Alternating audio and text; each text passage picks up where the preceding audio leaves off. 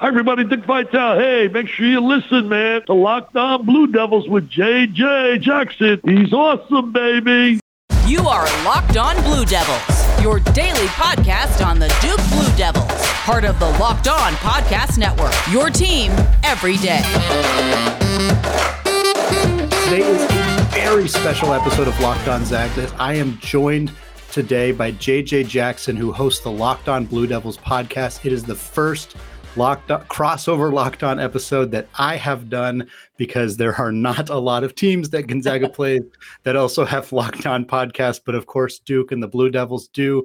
JJ is here. We're going to preview this super epic game coming out on Friday evening. JJ, thank you so much for taking the time. I appreciate you uh, being here.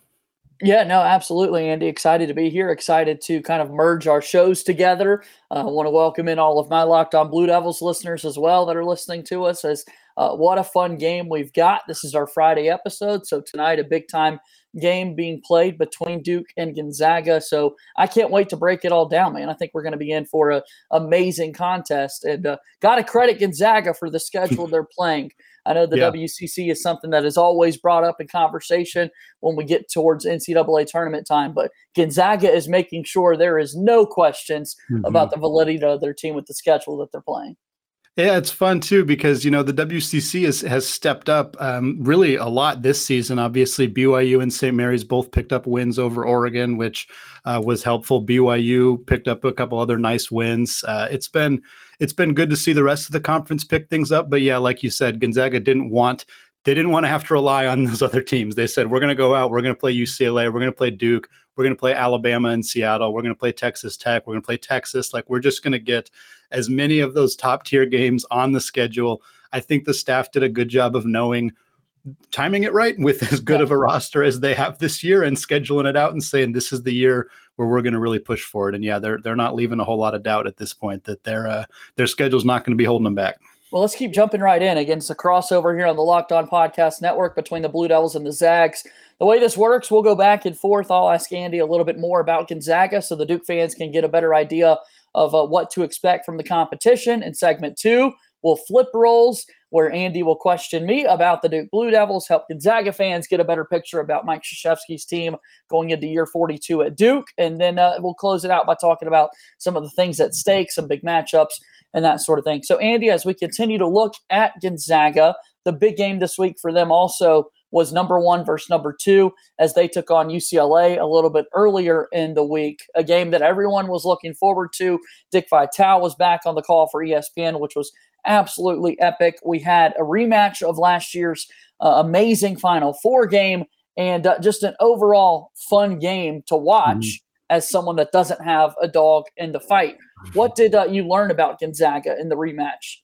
Yeah, I think that was a fun game for everybody except UCLA fans to watch. Yeah. that one got it got a little ugly for them right away. Uh, yeah, it was a, a, fantastic performance from the Zags. Jumped out to a 33 to 33 to 12 lead. Never never relinquished it from there. They ended up winning by 20. I was surprised. Obviously, UCLA Final Four team last year returned, if I remember correctly, 94 percent of their minutes from last year's roster. So basically, the exact same team uh, that they just I think we what we saw from Gonzaga is the defense that Mark Few has been touting as being as good as he's ever had before is really truly there. You know, we they haven't played a couple they have played a few not so great teams so far this season. They played Texas, but there was some question of whether Gonzaga's big win over Texas had more to do with a young team that had a bunch of transfers that hadn't really played together all that much. Uh, but then in this game, with a team as experienced as UCLA for Gonzaga to to clamp them down the way that they did, really kind of demonstrates how good this team is defensively. Chet Holmgren, obviously, a tremendous, huge part of that with his rim protection. Even if he's not directly blocking shots, the impact that he has on the game, the UCLA's players' unwillingness to go all the way into the paint after getting blocked a few times early in the game. We saw them settle for a lot of kind of ugly mid range shots, which has been a part of their offense in the past. If those who watched that Final Four game may remember that they hit a lot of those shots in that game. But this was a, an incredible defensive team, and I think that's uh, that's what they really proved against UCLA. Watching the game, did you feel like it was more of an effort from UCLA to get to the mid-range area and shoot, or was that more of a defensive uh, idea that Gonzaga implemented to try and force them to shoot from there? Well, what I was surprised by, uh, I'm not surprised that UCLA didn't try to go all the way to the paint. We saw them do it a little bit early. Uh, they were missing Cody Riley, who's one of their big men. He's a, a, big part of their team. I don't know that it would have made a difference in terms of a win or a loss because right. I don't know that he's that good of a player. But he was he's very talented, and not having him hurt. But the first few times they went in the paint, it didn't go well. They either missed at the rim. Chet did finish with four blocks, so he got a few of them. But then after that, we did see them start to settle for mid ranges, which again I think is partly just what their offense does. That's what Johnny Juzang's very good at. That's what Jaquez is really good at. So that's kind of what they do. But I was surprised they only took 12 three pointers. Gonzaga's perimeter defense is good. It's not elite. That's not their strength. Their strength is obviously their defense on the interior. And I was surprised to see a team that going into this game was shooting well over 40% from three. Tiger Campbell was shooting like 60% from three going into the game. Jules Bernard was 50%. And then they only take 12 threes. Now, I only made two of them. So they might have just been feeling really off that night. But that was more my surprise for me. I wasn't as surprised that they didn't go down low because they just didn't have the personnel with Riley out. But I was surprised they didn't try to take more shots from beyond the arc. Duke basketball fans are obsessed with recruiting. And uh, with that being said, uh, Gonzaga's got a good recruiting class right now, and obviously Chet Holmgren, the top player in the country, someone that every school in America, including Duke, really was hoping uh, would land on campus. Big matchup mm-hmm. come tonight between Banchero and Chet Holmgren. From the outside looking in, it was a bit of a slower start, it appeared, for Chet Holmgren. A lot of that had to do with, hey, Drew Timme is here as well. Mm-hmm. You got to figure out the right way for those guys to play together. But it really felt like he was coming to his own his own in the UCLA game. Is that what you picked up on, or how would you assess the first couple of games for Chet Holmgren's college career? Yes, a little bit. I, I, do think that he he was having more of an impact in the games in the previous games than it was than was showing up in the box score. Uh, I think you know certainly uh, most college basketball fans probably didn't watch all 40 minutes of Gonzaga yeah. versus Texas State or Alcorn State or Bellarmine, which is totally understandable. But even against Texas, you know, he finished with two points, five boards. And I know people looked at that box score and thought, "Oh wow, that's a bad performance from you know a player of his caliber." And I 100% understand that line of thinking if you didn't watch the game, or even if you just watched highlights of that game, because every highlight was Drew Timme because he scored 37 points in that game. But for Chet, his impact on the defensive side has been monumental in every single game that he has played, regardless of whether it showed up in the box score. I believe against Texas, they took 15 percent of their shots at the rim when he was in the game and 55% of their shots at the rim when he was not in the game so that kind of difference is is staggering even if you you know he only had the two points i think the nice thing about chet as a basketball player and as somebody on this roster is that he doesn't he doesn't seem to have that complex where he needs the ball in his hands to score. He he kind of lets the game come to him pretty organically. And so when there was a game plan against Texas where Texas's strategy, Chris Beard, the coach there, likes to try to take away the middle of the court. And for the Zags, that's where Chet Holmgren likes to play. So what they did is they just found ways to get Drew Timme the ball more creatively, and it really flummoxed the Longhorns, and they couldn't figure out how to stop him. So they just kept doing it. And so for Chet, he didn't need to keep getting the basketball. I think if he had tried to like, hey, I want to score more in this game, it would have thrown the Zags out of the rhythm. So that's something that I really like about him and that Gonzaga fans, you know, the way he's really endeared himself to their community is because he seems willing to just do what needs to be done to get a win. Having said that, I think he was he needed to have a big game against UCLA. If you if he struggled in the box score against Texas and UCLA, there'd be a lot more question marks coming into this Duke game going forward in the season. But for him to come out, put together a big game, have the 15 points, have the highlight reel behind the back, you know, dunk, have all those kinds of plays, I think really helped establish that hey, there's a reason this guy's the number one, you know, recruit in the class and going to be a top three pick in the 2022 NBA draft. And he he picked the right the right time to really finally kind of make sure everybody knows that some of those highlights were absolutely crazy. And you're right, the biggest stage, one versus two, and a 20 point victory for Gonzaga. Duke basketball, uh, their social media account let it be known. The assistant uh, assistant coach Nolan Smith let it be known that on their flight out to Las Vegas, they had the game pulled up as all the guys on the flight were making sure they were tuned in to Duke and Gonzaga. You're listening to a locked on crossover edition of Locked On Blue Devils and Locked On Zags. Let me get one more question in here before we get a little breather. Uh, Andy, when we talk about Duke and Gonzaga over the years, for Gonzaga fans, when you think about these schools going back and forth, it's not fair to call it a rivalry. They haven't played that much uh, mm-hmm. in history. Is the The Maui Invitational title game from the Zion Williamson year is the 2015 Elite Eight? Or do we go back to the mid 2000s from this cover of Sports Illustrated when you had JJ Redick and Adam Morrison side by side? Like, what are the first thoughts that you think come up more frequently when you think about Duke and Gonzaga? Well, for me, certainly that 2018, 2018 game comes up. It's the most recent game. Obviously, for Gonzaga fans, it's one of the more the ones that we prefer to remember, as opposed to many of the other ones that didn't go in our favor. Uh, obviously, Gonzaga basketball has been, you know, good for 22 years. That's how long they've made the tournament, but they haven't been this. They haven't been realistic competitors with a school like Duke for until the last five, six, seven years or so. 2013 was the first time they were ranked number one. Since then, they've pretty consistently been one of the top 25 or so teams in the country. So, any games before that, I think a lot of Gonzaga fans, not that we don't count them, obviously, when Adam Morrison was on this team, we were very, very talented. But I think that that's kind of when it really felt like this was more of a, hey, we could really take this game any year. Whereas before it was like, it'd be really cool to win that game. Uh, obviously, 2015 was a disappointment. That was, that was a bummer. Uh, I think it was one versus two in the Elite Eight, a really close game that came right down to the wire. But 2018 was was an incredible time for Gonzaga. I think obviously playing against Zion Williamson, RJ Barrett, that roster, and at the time Gonzaga, I don't know that we quite knew what we had on our roster. So I think it was really shocking to see us pull off that victory. Brandon Clarke had a great, great, great game. Rui Hachimura was kind of having his his final breakout, really establishing right. who he was going to be as a star. And so that that game has holds a special place for me. I remember it very distinctly. I'm sure Duke fans remember it for different reasons as well, but that game really stands out to me. I need you to comment on Adam Morrison and JJ Redick. Then you brought up the other two, so so what do you remember about those days and sort of that fun battle back and forth? Yeah, man. You know, I I was um, I I wasn't in college yet, so I hadn't I hadn't gone to Gonzaga. I live in the Pacific Northwest, but I didn't live particularly close to Spokane, so I didn't have a super vested interest in the Zags yet. But I remember those teams. I remember that.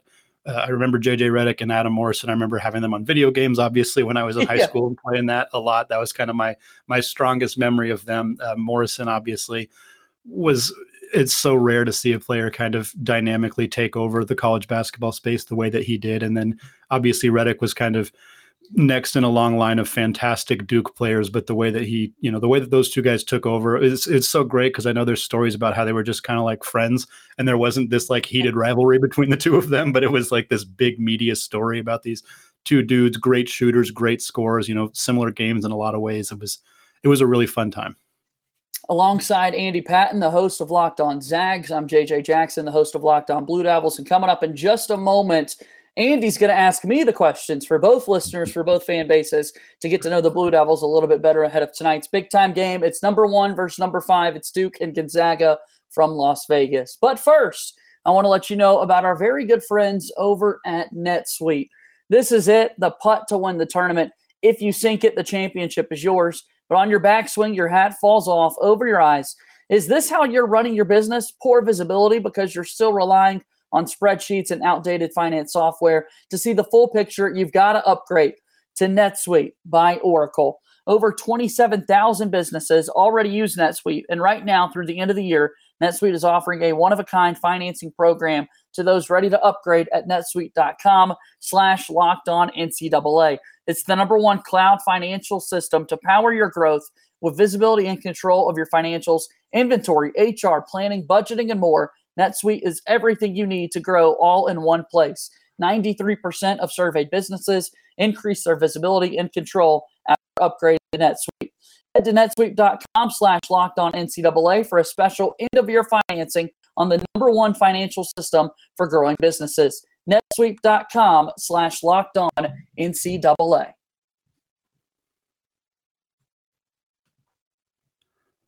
All right. Welcome back, y'all. I'm super excited to be here with JJ Jackson, locked on Blue Devils host, talking all things Gonzaga Duke heading into this great Black Friday matchup on Friday evening. The first thing that I want to talk to you about, JJ, before we get into some of the actual gameplay stuff, there's been some talk on college basketball, Twitter, on the social media about the timing of some of these games, specifically the late starts. Uh, obviously, for West Coast people, a game like Gonzaga UCLA, you kind of expect that it's going to start a little bit later because both those teams are from the West Coast. Yeah. The game was in Las Vegas. That makes sense. But I, you know, there's obviously been some a lot of people who don't watch a lot of Gonzaga basketball. I believe part of it is because of the East Coast, uh, just because they don't watch. You know, who's going to watch a game at 11 p.m. when Gonzaga is going to beat the University of Portland by 37 points? I understand that it's not something that people want to do, but I wonder how much you think that has an impact on people's perception of Gonzaga. Uh, of the the program in general, as they kind of continue to try to to get over that final hump and win that championship. I think all of it is very fair, uh, Andy. Speaking for someone that's been an East Coast guy my entire life, mm-hmm. and uh, knowing how late those come on, knowing uh, in the state of of football as we're here in the heart, and you think about this weekend being Black Friday and all the great rivalry games in the sport that mm-hmm. take place tomorrow. I think the Pac-12 has been hurt.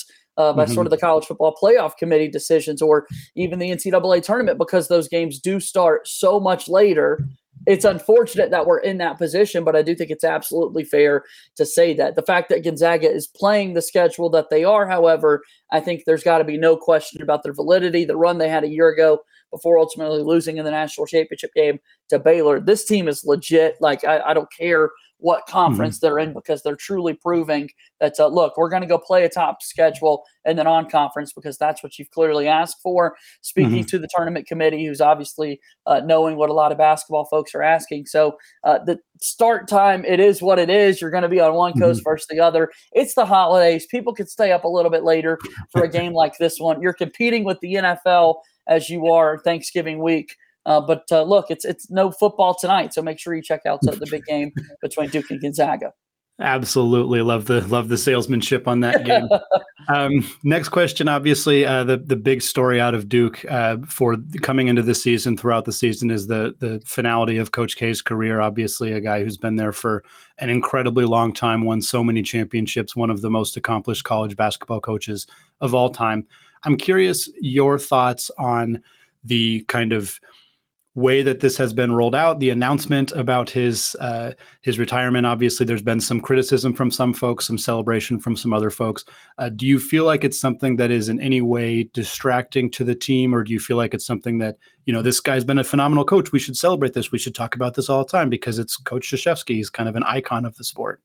Yeah, I mean, to be somewhere 42 years is just mm-hmm. unbelievable to think about. I mean, my entire life being born mm-hmm. in the 90s, Mike Krzyzewski's mm-hmm. been the head coach of Duke. So uh, when we get to next season and Jon Scheyer takes over, I don't mm-hmm. know what that's going to be like because yeah. my entire existence, and I speak for many, many, many Duke, the entire roster right now, they don't know what Duke basketball is like yeah. uh, without Mike Krzyzewski leading the program. So I do think, uh, in that perspective, things are going to be very different. A distraction is something that Duke fans were worried about when the mm-hmm. announcement mm-hmm. was made, but also I think they were okay with because they knew it meant that we would get to recognize Mike Krzyzewski for everything he's meant to the sport. No one has had more wins in NCAA basketball at the Division One level than Mike Krzyzewski. No one uh, has has been to as many great moments that he's had uh, throughout his entire career with the five national championships, the 12 Final Fours that he's led Duke to. I think he deserves to be celebrated in the way that he has. And given Duke's play in the first six games and listening to the team speak, I really don't think, Andy, they're making it that big of a deal. Mm-hmm. I didn't believe it at first. I was like, are you sure? Like, surely there's something to be there. But once you see them play out there on the floor, they're not thinking about the fact that, hey, come March, it's going to be it for Coach K. They're thinking about the fact that the ball went up in the air, the score is zero to zero. Let's go win a basketball game. And that's the last thing on their minds when the game is actually being played, which is a great thing because it's not affecting the product on the floor.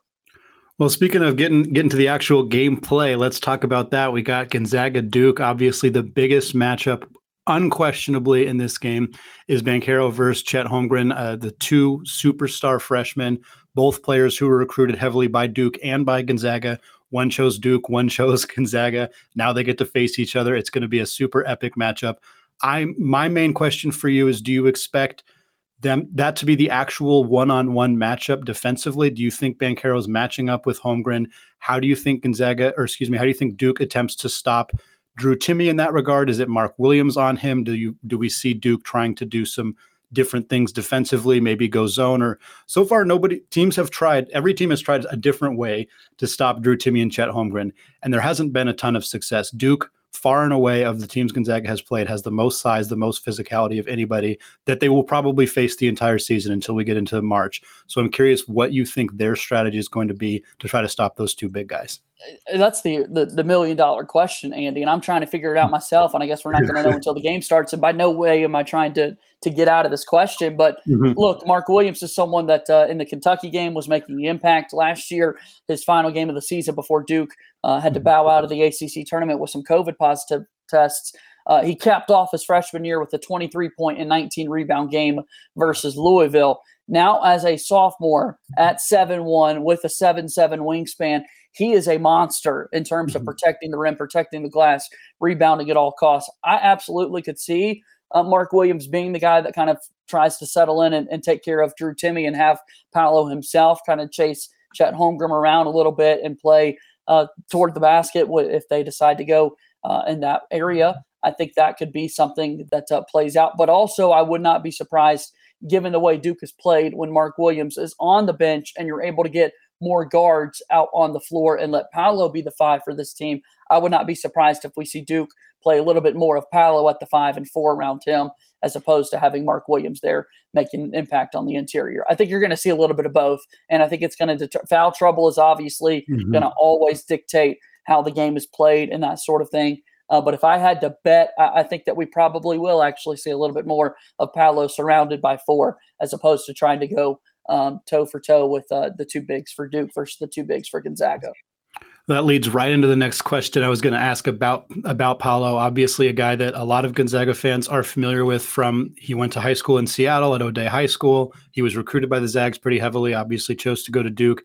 I know a lot of fans have been kind of tracking his career, watching what he's been doing. But I'm curious if you can shed some light on what type of player that he is you know how he how he gets his points like what what he looks like on the floor. Uh, just so fans when they when they watch this game they can kind of say oh yeah that's that's kind of what he looks like. That's who he reminds me of. That's the style of player that he is. He can really do it all andy. Yeah. like this guy is so much fun to watch and uh, the fact that he even is at Duke in the first place is amazing. I sit there and think about the fact that he's from Seattle all the time, right? Mm-hmm. Like in, in, Durham, North Carolina, I don't know that you can be further away in the continental United States. You can't, mm-hmm. uh, being the top player out of Seattle, to find a home there at Duke. So it's been awesome to watch him so far this year. The Cameron Crazies absolutely love him. You mentioned the play that Chet Holmgren had against UCLA behind the back, going all the way to the rim for a dunk. Mm-hmm. Paolo had one of those plays himself earlier this week when Duke was playing the Citadel, which by no means is on the same playing field as UCLA, but the fact that it was at home in front of the Cameron Crazies for the first time this year, where Paolo got the ball, a rebound himself up the floor behind the back to evade one defender, gets near the rim. You think he's going to go up for it himself, but instead he throws the lob up to Mark Williams, who flushes it home. I mean, he's able to do everything with the ball in his hands. Uh, shooting, he's been able to knock down shots from the outside, which has been really impressive, shooting 55% from the floor. But the free throw line has been really what's impressed me the most, shooting at an 86% clip. I was really not expecting that from Paolo because uh, the bigger guys, more times than not, if you're not named Kevin Durant with that big of a frame, you're not going to be too great shooting the free throws. Mm-hmm. But Paolo's knocked them down and he's shooting them, uh, attempting several free throws a game being aggressive and getting to the rim. So he's somebody that's going to score from all levels of the floor. The mid range shot has been there for him. So, uh, yeah, I'm, I'm really thrilled with the way Paolo's been playing. Not surprised about that at all. Hopefully, Gonzaga bigs will will keep in mind to try to avoid yeah. fouling him at all possible because he's going to score wherever he gets the basketball. Gonzaga or Duke's got, you know, we talk about the front court a lot. Obviously, that's the most intriguing matchup here with Chet Holmgren, Drew Timme, with the big men uh, for the Blue Devils, obviously, and Williams and Banchero. But Duke's got some guards too. They got some really talented backcourt players. Obviously, Wendell Moore is the most notable name there, averaging 17 per game. Uh, really, really talented player. Trevor Keels having a great season as well. Can you talk a little bit about those two guys and, and how they're going to challenge Gonzaga out on the perimeter? Sure, I, would love to chat about Wendell Moore Jr. I absolutely love that guy in his junior yep. season playing for Duke. Trevor Keels was the story nationally after the 1st mm-hmm. game of the season when Duke had that number nine versus number 10 battle with Kentucky that Duke ultimately won. Paolo had 22 in that game, but Trevor Keels was the bigger guy having 25 in a debut. Keels hasn't quite got up to that scoring number yet since that first game of the season, but that's been okay because it's been Wendell Moore Jr. who's picking up the slack for him, averaging, as you said, the 17 points that he is, over five rebounds, over five assists. The only player in America this season, a fun little stat for Gonzaga fans out there, that's averaging over 16 points per game, over five rebounds, and over five assists while shooting greater than 50% from the floor is yeah. Wendell Moore Jr. That's how important he is to Duke's success. He's already got a triple double this season. Earlier this week, he had a 22.9 assist, eight rebound game, so nearly had a second triple double himself. Uh, came onto the scene as a freshman in the North Carolina game when he hit the game winning layup on a putback from a Tre Jones miss uh, at the buzzer to win that game. And his play has kind of fallen off a little bit. Last year wasn't the greatest sophomore season for him, but uh, a five star who's finally living up to that hype as a junior. He, as he goes, Duke goes. His play in tonight's game and throughout the rest of the season, through six games, I can already tell when Wendell plays well, this team's going to play well. And I think that's going to be important. And he's absolutely got to be at the top of the scouting report for Gonzaga because if I think that they, if they really want to make an impact on the game, it starts with containing Wendell Moore Jr. because he's so vital in setting up the offense for Duke. Certainly, the challenge of of going from a UCLA squad where they have a lot of perimeter scores but not a lot of interior scorers to now going to a game where you have a lot of post players that you have to worry about, uh, specifically Paolo, and then of course you got a guy like Wendell Moore. Going to be a challenge for Gonzaga defensively, without a doubt. JJ Jackson here, still talking Gonzaga basketball, Duke basketball, talking about the big game.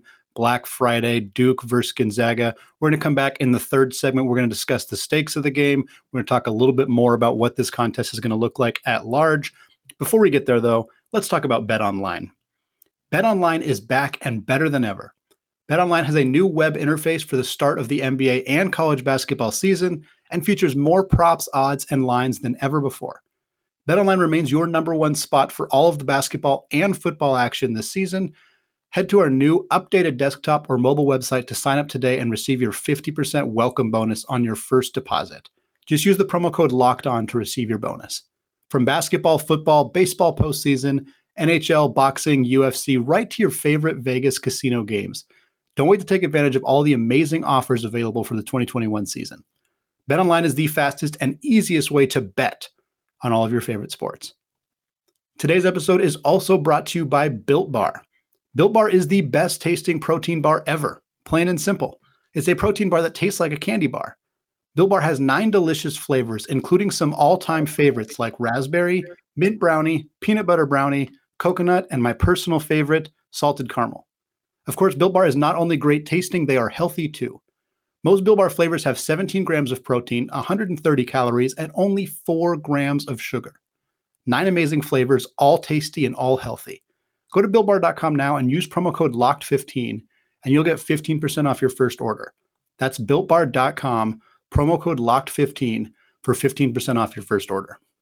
All right, welcome back. Still talking Gonzaga, Duke, still talking with JJ Jackson, the host of the Locked On Blue Devils podcast. Super excited to have you here, JJ. It's going to be a super exciting game. Obviously, Gonzaga coming off this big win against UCLA. Duke's already played some really tough games as well, the big game against Kentucky. Really fun to see these teams picking up these really challenging games. It's feast week. Feast week is always fun for college hoops. I'm curious, what are just some of your thoughts about the feast week in general, these two teams might finally make making it work. They haven't played in a couple of years. Hopefully, they can continue to make this a game that happens a, a little bit more consistently. But uh, obviously, a really cool opportunity for these two teams to square off uh, early in the season. Yeah, Feast Week is great. I mean, it is Thanksgiving after all, and obviously, a lot of people think about the great football that's being played. But I've always mm-hmm. loved that you've got college basketball galore all week long. And we mentioned the 2018 matchup these two teams had in Maui, also a part of Feast Week. So the fact that neither of these teams weren't playing in the battle for Atlantis or Maui or mm-hmm. any of the other great tournaments that you see annually, the fact that they were still able to get a game together, put it in Las Vegas at a neutral site, uh, to be able to have a true contest between Gonzaga and Duke, I think is awesome. I have so many great memories from these mm-hmm. games over the years. And I think we're going to have another great one, regardless of the outcome, regardless of who wins the game, which I do think this game's going to be competitive, uh, seeing these two teams go head to head tonight. You're going to remember it, right? And when mm-hmm. you think about what these teams can do in the NCAA tournament, this is a game that you're going to go back to more so even than conference games because of the fact that it's played on a neutral site, which is where the entire NCAA tournament is in neutral site setting. So, yeah, I'm thrilled that we've got a great game like this. Gonzaga coming into the game after their game versus UCLA. Duke's got another big game right after this come Tuesday. They'll be participating in the ACC Big Ten Challenge. Duke's got a true road game at Ohio State, who entered the season as a top 25 team in the country. The Buckeyes starting to figure some things out. So both teams really trying to figure out exactly who they are before they jump into conference competition. Yeah, and like you said, JJ, you know, we, we talk about Gonzaga's conference slate being different uh, than than certainly than the ACC or even than the than many of the other conferences. I was going to say the Pac-12, right. but quite frankly, uh, at this point, the the WCC and the Pac-12 are a lot closer than I think people would would potentially imagine. At least one through six is pretty comparable. After that, it kind of drops off a little bit. But without a doubt, for Gonzaga, getting these games in is paramount. I think not just for their development as a team, but also just for the exposure. Uh, for the ability to really make sure that they're ready for these games in March. You know, we look at a team who who last year ran through the the NCAA tournament against good Power Five schools like Oklahoma. They went went through USC. They you know barely beat UCLA, but they managed to squeak that game out. So for me, I think it's just such a a key thing for this Gonzaga roster, regardless of win or loss, like you said. I did not expect this team to do what last year's team did, which was win every single game until the national championship. Expecting a team to do that ever is kind of insane. This Gonzaga team is very, very good. And in a year where they weren't playing as many top 10 teams as they are this year, I could I could maybe see making an argument for, hey, are they even going to lose a game this year? But playing Duke, a very talented Blue Devils team three two days after playing UCLA, and that the UCLA game was on the second day of a back to back as well. So that's a that's a tough ask. It's a gritty gritty opportunity for this team who's got a lot of youth on them to really kind of prove who they are, what they're made of, stuff like that. I think. You know, you don't want to talk about moral victories specifically, you know, for a Gonzaga team that can't lose too many games if they want to hold their their spot atop the rankings. But this is the kind of game that I think both teams are going to take a lot out of, regardless of how, how the final score ends up. Yeah, and I mean, I think it's also a game that's going to be mentioned not only in the college basketball world, but at the professional level as well. Andy, mm-hmm. right? Like I'm thinking about the number of NBA scouts that are going to be at this oh, yeah. game, going back and watching tape on this game. You mentioned Pal, or mm-hmm. excuse me, Chet being a, a, top three pick at the next mm-hmm. NBA draft. Paolo's going to be right there with them. I think all year long, we're not going to be able to run away from the number one debate as to who's going to be that top guy selected, mm-hmm. whether it be Chet Holmgren or Paolo Banchero. So uh, and both teams have other draft guys, right, that are going to be picked. Um, not yeah. just those two guys at the top, but uh, from a, a, basketball perspective, if you just like watching college basketball because you're an NBA fan and you want to know, okay, who are the next big stars for years and years to come, you're going to see a couple of them being played in tonight's mm-hmm. game. Absolutely. And I think, you know, I'm always fascinated because people really like to have the one versus two debate. Like they, people love it. And they're going to, this is going to be the huge talking point throughout the rest of the day. It's going to be the talking point the days leading up to the game, obviously. Uh, and I get it. I mean, it's, it's something to talk about. It's easy to digest for fans, but I think it's so I don't want to say irrelevant because being the first pick in the draft is a you know is a pretty monumental accomplishment. And for Gonzaga, it's it's never happened. You right. know, the highest player ever selected for the Zags was Adam Morrison. He was the number three pick in 2006.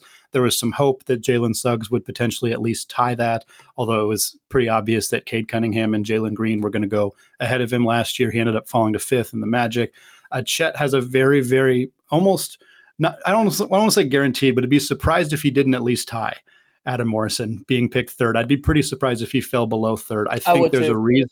Yeah, I think there's a reasonable chance he's second. Uh, I think it's going to be probably between Chet and Paolo, and that's totally reasonable. Both these guys have the the types of game that is really, really desirable in the modern NBA. Um, obviously, there's some questions about Chet's size and physicality. Some of those questions, I think, uh, he did a good job of answering against UCLA. Some of them are just people who look at him and think that well that guy's not he's not big enough to be an NBA player. And when you watch him play you realize that he he does he does okay with the size that he has. But Banchero's I think got mm, 55 pounds on him something like that. Um, right. um, pretty significant size difference for a guy who's got a similar level of athleticism. So it's going to be super fun to see these two guys. I don't care who gets picked first or second. It doesn't really matter to me. They're both going to be great NBA players. But this game more for a lot of reasons is going to be a, a, heavily watched contest but that's what a lot of people uh, more casual fans who aren't super close fans of either team that's what they're going to be looking for is which of these two guys looks more like the number one pick. And i don't know that it's relevant or that it matters to me personally but it's definitely going to be the biggest talking point about this game when it's over for sure. And, and, then, you know, we'll circle back another one before we get out of here. You, you got to go back to the coaches in this mm-hmm. one and, and the yep. great games we've seen over the years between Mark Few and, and Mike Krzyzewski, and obviously mm-hmm. Coach K has been the figurehead. He is the face of college basketball for the sport. When mm-hmm. you think coaches, he's always going to be the guy that you think of first. But he's about to step away, right? So who's that mm-hmm. next guy? And Mark Few is mm-hmm. somebody that's been a staple at Gonzaga for many, many, mm-hmm. many years, and it looks like it's going to continue uh, for for years to come. So kind of the the elevo- the uh, the talk of Coach K being the guy now, and Mark Few probably sliding into that spot because uh, Roy Williams left the sport. Um, mm-hmm. This past season, Jim Boeheim is on his way out in the years to come. So it really is going to be Mark Few, Tom Izzo, some of the big names there in the sport uh, that that sort of take over. Yeah, I think you know I think Gonzaga has has modeled their program so much off uh, the the success that Duke and specifically Coach K have had of of being being good at not only bringing in one and done guys. You know, we've seen other programs that have kind of specialized in in the one and done culture and you see how that kind of has them fluctuate in their talent level from year to year. And coach you know coach few has definitely for a long time they didn't have the ability to bring in one and done guys obviously that was kind of part of it. But but now you see a program that has a lot of guys who come in for 2 years a lot of guys who are for 3 years and then you're starting to see more one and dones and still seeing those super seniors the Corey Kisperts of the world. And I think Duke has done such a great job uh, love him or hate him, and I know a lot of Gonzaga fans have uh, negative feelings about Duke, but the the way that they have developed their program and continued to be successful while not just relying on the one and done culture, I think is is a fascinating thing in a sport that has kind of tried to rely on star power as much as possible. And so I think you know it's it's fitting that Mark Few will will probably kind of take that mantle alongside Tom Izzo, like you said because I think that so much of Gonzaga's success has been in part because they've kind of tried to adopt some of those philosophies at Duke. Let's see how many times we can bring up Adam Morrison in today's podcast because I'm about to do it again. But you know, you think about the, the 42 years that Coach K has had at Duke, what we keep mm-hmm. going back to. What's just crazy for me to process because I understand sports, I understand mm-hmm. the money that is at stake, Andy, and everybody wants to win now. We're not yeah. going to see a coach get to 42 years at mm-hmm. a school, in my opinion. I really don't think this is going to be mm-hmm. duplicated again. The fact that you watch college basketball games and you see Jay Bilas commentating a Duke basketball game, having played for the same man yeah. as the current players are, knowing that Jay Bilas is near 50 at completely different stages of mm-hmm. life than yeah. these players are, right? Adam Morrison, now in the broadcast booth mm-hmm. for Gonzaga, played for Mark Few, the mm-hmm. same coach that is now coaching all of these great players that we're talking about. Like that to me is so cool that those players can relate having played for the same man. And that's why, uh, from afar, I really do enjoy watching Gonzaga play basketball because I can see 100% the similarities between the two programs. Absolutely. You know, Dan Dickau played at Gonzaga uh, right around the start of Mark Few's tenure as well. He had a, a, long NBA career. He's now in the broadcast booth as well, doing local games. And it's funny to hear him kind of talk about Gonzaga's philosophy because he obviously is continues to be in, you know, talks to Coach Few and the updated and stuff. But like yeah. some of the way that Mark Few coached him in 2002 is probably a lot different than how he's coaching now, you know. And so you kind of have to adjust because he probably remembers things uh, the Mark Few's coaching style that has adapted certainly over the last 20 years. It's fun to to have those guys back, and, and certainly Duke has that relationship with a lot of their former players as well. And uh, two programs that I think are, are more similar than they are different, and going to be an incredibly fun game on Friday evening. JJ, thank you so much for taking the time to come on the show. Uh, I love the crossover theme. This is great. Hopefully, Gonzaga will get more opportunities to play teams where we can do this. Uh, obviously, uh, you never know. There could be another opportunity for these two teams for us to get for together. Sure. These two teams meet in the NCAA tournament. They're both going to be there. There's no doubt about that. So uh, hopefully that that becomes an opportunity. JJ, thank you again yeah, never say never to what could come in the college basketball season with these two schools meeting up. And uh, Andy, I love these crossover podcasts that we're doing on the Locked On Podcast Network. I would encourage people while they're listening to us, uh, whether that be on the Locked On Zags or Locked On Blue Devils feed, to leave us a five star rating and review. It means so much when you do that. And if you're listening to Locked On Zags, do me a favor, go over to the Locked On Blue Devils feed and and give us some love over there, and, and vice versa. Uh, make sure you give us some support. Uh, and thank you so much for making us a part of your day. And Andy, I'm glad we are able to do this, man. Absolutely, man. I appreciate it. Again, you can find the podcast wherever you find podcasts. You can find the YouTube channel for myself. I believe JJ is going to have one eventually as well. Uh, hit that subscribe button on YouTube, Locked on Zags, Locked on Blue Devils. Sincerely appreciate it. We got you know, this is the end of this week. Next week, a lot more good stuff. Not as many games for the Zags, at least in particular, but still some some fun action to to re- recap the UCLA game, recap this game as it happens as well. Uh, check out the podcast wherever you get it. Check me out on Twitter at Locked On Zags. You can find JJ's Twitter account at underscore JJ underscore Jackson underscore. You got to get the three underscores there in go. there. You can find him on Twitter there. Uh, thank you again for making this show your first listen of the day. Now is a great chance to make your second listen of the day, the Locked On Bets podcast. Locked On Bets is your daily one stop shop for all of your gambling needs. Locked On Bets is hosted by your boy Q with expert analysis and insight from Lee Sterling. All right, thank you all for listening.